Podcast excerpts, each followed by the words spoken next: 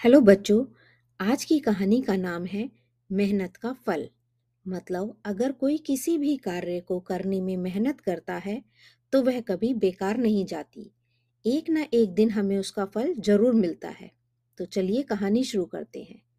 एक गाँव में दो मित्र नकुल और सोहम रहते थे। नकुल बहुत ही धार्मिक प्रवृत्ति का था, बहुत पूजा पाठ करता था और भगवान को बहुत मानता था। और उसका मित्र सोहम बहुत मेहनती था। एक बार दोनों ने मिलकर एक ज़मीन खरीदी, जिस पर वह फ़सल उगा सके और उस फ़सल को बेचकर जो पैसे मिले, एक दिन वह अपना उससे घर बना सके। सोहम खेत में पूरा दिन बहुत मेहनत करता, लेकिन नकुल कुछ काम नहीं करता, बल्कि मंदिर में जाकर भगवान से अच्छी फ़सल के लिए बहुत प्रार्थना करता था। इसी तरह समय बीतता गया। कुछ समय बाद खेत में फ़सल पककर तैयार हो गई। दोनों मित्र बहुत खुश थे। दोनों ने बाज़ार जाकर उस फ़सल को बेचा, जिससे उन्हें बहुत अच्छे पैसे मिले। घर आकर सोहम ने कहा कि इस धन पर मेरा ज़्यादा हक होना चाहिए, क्योंकि मैंने खेत में ज़्यादा मेहनत करी है। तभी यह बात सुनकर नकुल ने कहा, नहीं, धन का ज़्यादा हिस्सा मुझे मिलना चाहिए। क्योंकि मैंने भगवान से इसकी प्रार्थना की है, तभी तो फ़सल इतनी अच्छी हुई है। अगर मैं भगवान से प्रार्थना नहीं करता तो फ़सल इतनी अच्छी नहीं होती। भगवान के बिना कुछ संभव नहीं है। दोनों आपस में बहुत देर तक इस विषय को लेकर बहस करते रहे, पर कुछ हल नहीं निकला। वह दोनों इस बात को आपस में नहीं सुलझा सके।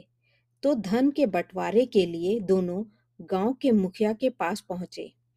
मुखिया ने दोनों की सारी बात सुनकर उन दोनों को एक एक बोरा चावल का दिया, जिसमें कंकड़ मिले हुए थे।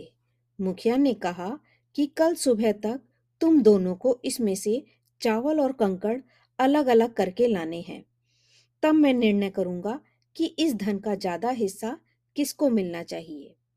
दोनों चावल की बोरी लेकर अपने घर चले गए।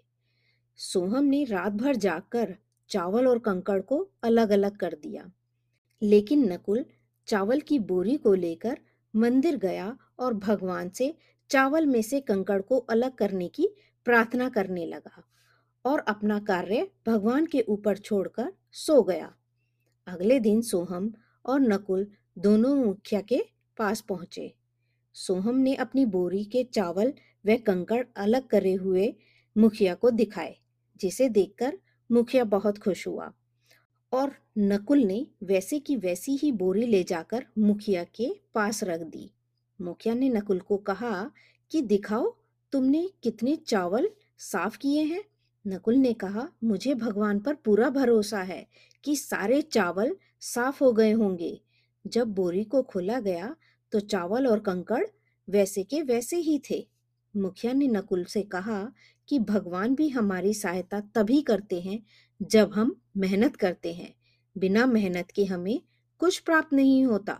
इसीलिए मुखिया ने धन का ज़्यादा हिस्सा सोहम को दिया और नकुल को समझाया कि मेहनत करो और फिर भगवान से प्रार्थना करो तो तुम्हें इसका फल ज़रूर मिलेगा। अब नकुल को यह समझ आ गया था और उसने सोहम से वादा किया कि वह अब उसके साथ खेत में मेहनत करेगा और अच्छी फ़सल तैयार करेगा।